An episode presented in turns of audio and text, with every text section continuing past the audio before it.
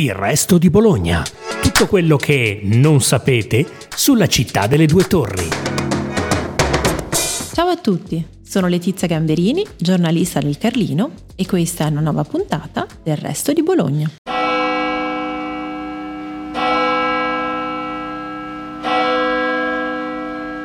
Quando lo vediamo comparire laggiù all'orizzonte, un puntino lontano sulla collina, sappiamo che siamo tornati a casa. La nostra città è simboleggiata dalle due torri, dai portici, dal cibo, tante cose. Ma forse se c'è un luogo del cuore per tanti bolognesi, un luogo dell'affetto, quello è proprio il santuario di San Luca.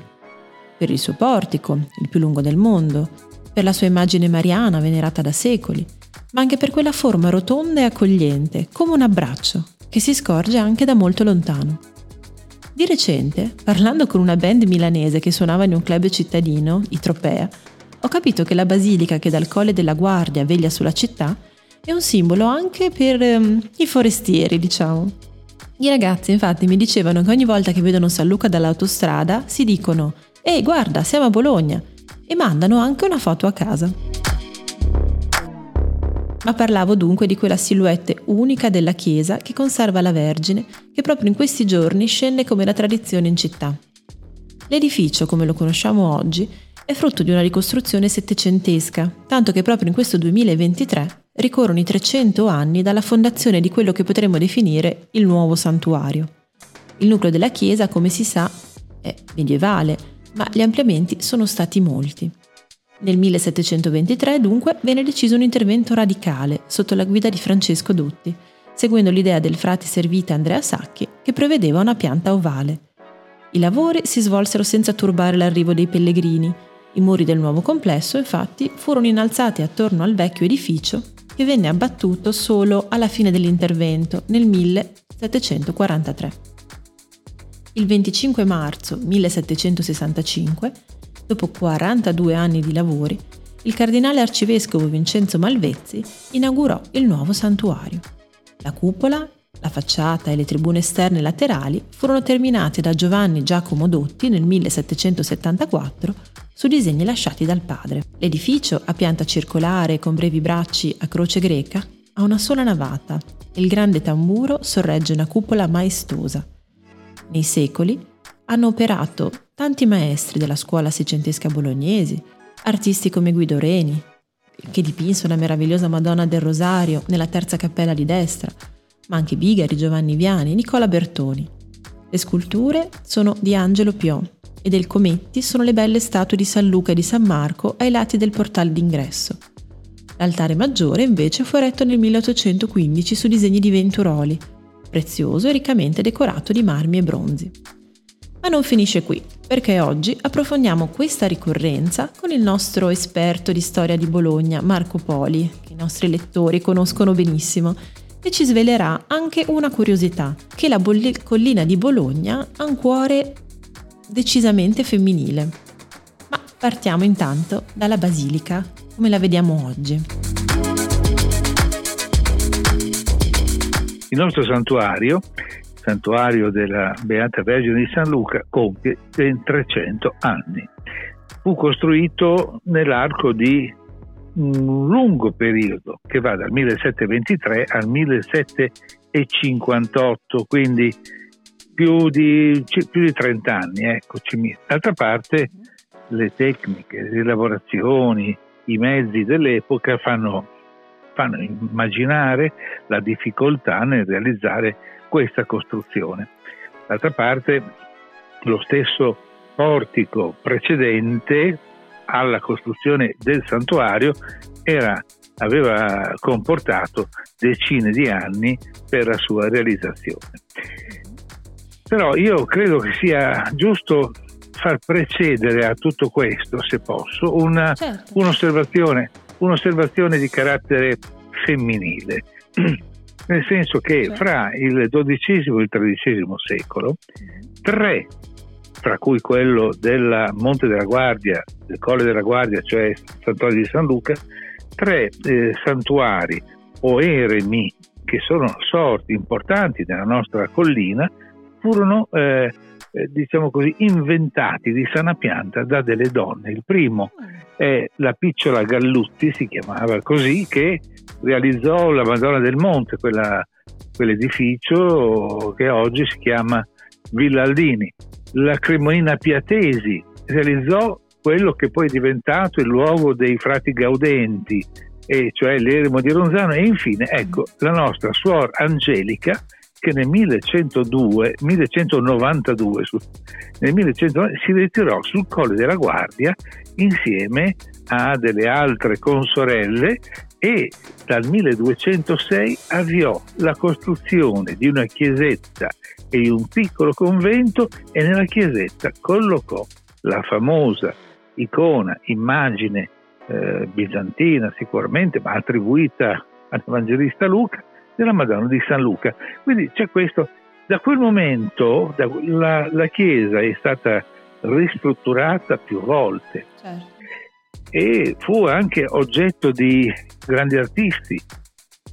La chiesa precedente al santuario attuale, cioè vi lavorò Guido Reni, vi lavorò Jan Jacobs, grande orafo eh, dei Paesi Bassi, che realizzò eh, intorno al dipinto della, della, Madonna di San Luca a sbalzo quell'icona, quella, quella, lavorazione in argento famosa che molti hanno, hanno potuto apprezzare. Ecco, poi dunque cosa avviene? Avviene che si pensa alla costruzione, ma anche qui basta, eh, bisogna, bisogna tenere conto che prima viene costruito il portico, in un anno 300 archi di portico dalla porta Saragozza fino al Meloncello e poi con il passamano famoso, pietra dopo pietra, le persone che aiutavano, eccetera, viene realizzato il portico, cosa difficilissima peraltro per quell'epoca, certo. priva di mezzi, eccetera. Ecco, ecco in che data vorrei... quindi viene finito esattamente per ricordare? 1750, 1758. 1758, quindi ci vuole 30-35 anni, insomma. E ripeto, eh, e poi dopo altri particolari furono realizzati, eh, l'affresco della cupola addirittura fu completata nel 1932, il piazzale antistante, piazzale antistante fu sistemato nel 1934.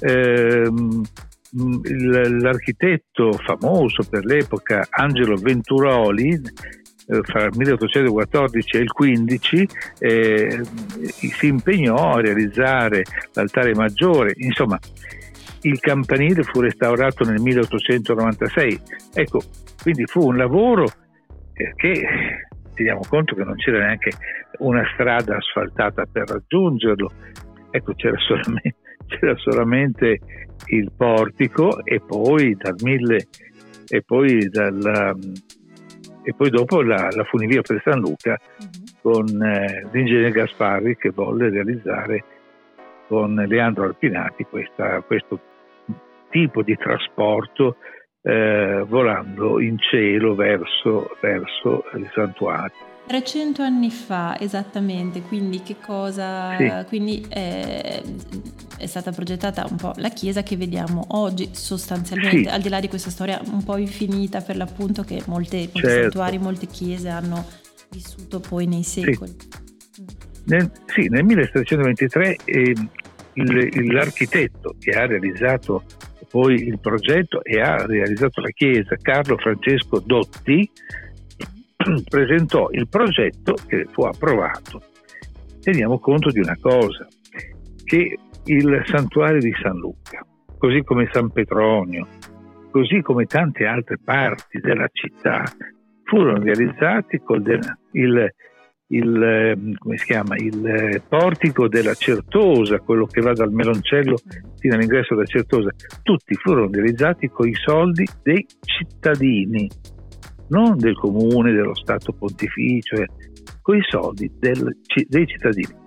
Perché questo? Perché si voleva far partecipare la gente sia attraverso la preghiera ma anche attraverso l'aiuto concreto e quindi dal, dal singolo cittadino fino al avvocato, professionista, alle associazioni di arti e mestieri, eh? ecco, tutti diedero il, loro, la, il Monte di Pietà di Bologna, tutti diedero il loro contributo, di, alcuni di essi resta in ogni arco di portico o in ogni altare del, del santuario, resta una memoria, una lapide che ricorda questo intervento economico, in altri casi ci sono invece le carte che eh, documentano questi, eh, questi, queste donazioni di cittadini, di fedeli. Ecco, quindi voglio dire, mh, indubbiamente San Luca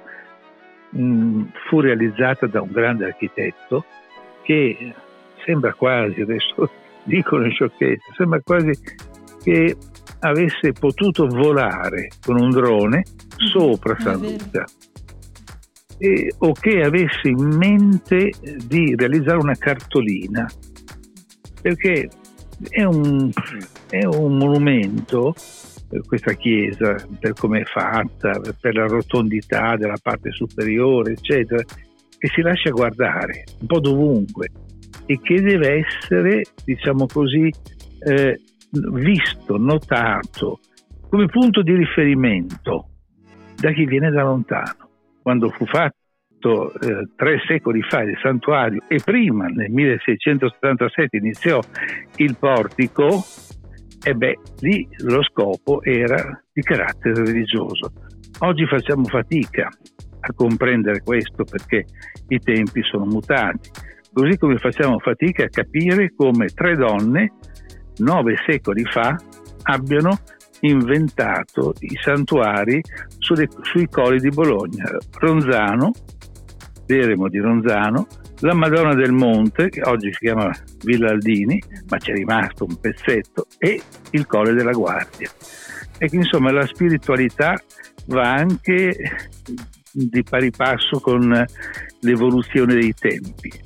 Queste donne e altri, poi anche uomini, si dedicano alla vita monastica quando? Quando l'economia va forte, quando la ricchezza non è più un sogno ma diventa qualcosa che senti dentro le tue tasche e allora capisci che ci vuole anche la spiritualità come contrappeso. Non a caso, nei primi vent'anni del 200 arrivano a Bologna a predicare sia San Domenico sia San Francesco.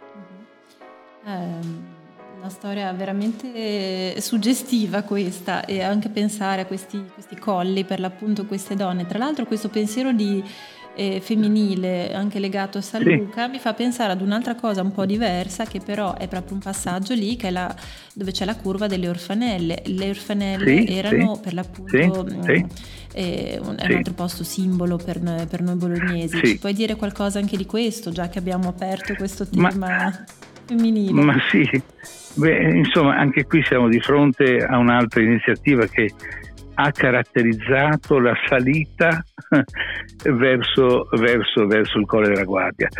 Addirittura ha dato il nome a una curva, a una curva famosa per chi la fa in bicicletta, eh sì. ma anche per chi la fa, anche per chi la fa in automobile. E, e, anche questa qui è una cosa che uh, mi ha fatto bene a ricordarla per una ragione perché ci si dimentica che nella prima guerra mondiale Bologna e provincia hanno avuto 7800 orfani e nella seconda guerra mondiale non so, non mi ricordo quanti, ma certamente furono migliaia anche nella seconda guerra mondiale. Ma nella prima guerra mondiale l'orfano e l'invaido di guerra erano figure ignote in precedenza, così come la vedova di guerra, non c'erano. E allora il sindaco dell'epoca, Francesco Donandi, dovette inventarsi servizi e iniziative a sostegno di queste nuove, fra virgolette, povertà che erano emerse a causa della guerra. Nella seconda guerra mondiale la stessa identica cosa. Quanti bambini sono stati all'interno di orfanotrofi e, secondo la visione dell'epoca, dividiamo maschi da femmine. I maschi stavano, non so, in strutture laiche o religiose gestite da frati e le bambine stavano in questi luoghi. Intendiamoci, anche per le orfane Luca ci fu una solidarietà enorme da parte delle persone che andavano su a fare offerte. Andarono cardinali, vescovi a visitare questi, queste bambine che sono rimaste tantissime cose, eh, disegni, eh, auguri, eh, cartoline, eccetera. Insomma, mh, mm, va bene il Cardino a ricordare attraverso queste iniziative della nostra storia, del nostro passato, o particolari monumenti che hanno dei significati. Ecco, quindi 300 anni fa che cosa cambiò radicalmente per questo edificio? Ci, ci sono dei disegni chiese, delle chiesette precedenti che sono veramente delle, delle, delle piccole cose, ma veramente modeste qui si fa un salto enorme, enorme, cioè non lo so come dire 20 volte, 30 volte, 40 volte la chiesa precedente, cioè non, non, non esiste paragone, è una cosa enorme, non c'era mai stata una cosa così nella collina bolognese, sui colli di Bologna. Eh, la stessa osservanza, quella originale, non quella di oggi, il, l'eremo di Ronzano, una chiesetta, quella che chiama chiesa di San Vincenzo, sono cose modeste, belle, importanti, ma modeste. Questa invece è superba. Perché? Perché Dotti ha, det- ha voluto scegliere quel, quel, disegno, quel progetto, dato il luogo in cui doveva sorgere, cioè su una sommità. Ecco, questo è, è il punto diciamo, qualificante del, del nostro santuario. È questo, cioè quello di farsi vedere e di dare l'impressione, cosa che i bolognesi ebbero e continuano ad avere, che fosse il defensor urbis, il difensore della colui che difende la città, questo colle. E la Madonna è quella che difende la città. Quindi una fede, diciamo così, se vuoi ingenua, ecco, finché si vuole, ma una fede genuina che ha attraversato i secoli, ha attraversato, ha attraversato i secoli. E quella Madonna, quell'immagine eh, mariana, è scesa dal Colle della Guardia dal 1433 in avanti. Tutti gli anni, meno in occasione della guerra, in due o tre occasioni, è scesa tante volte a Bologna perché la gente voleva pregare quella Madonna in particolare.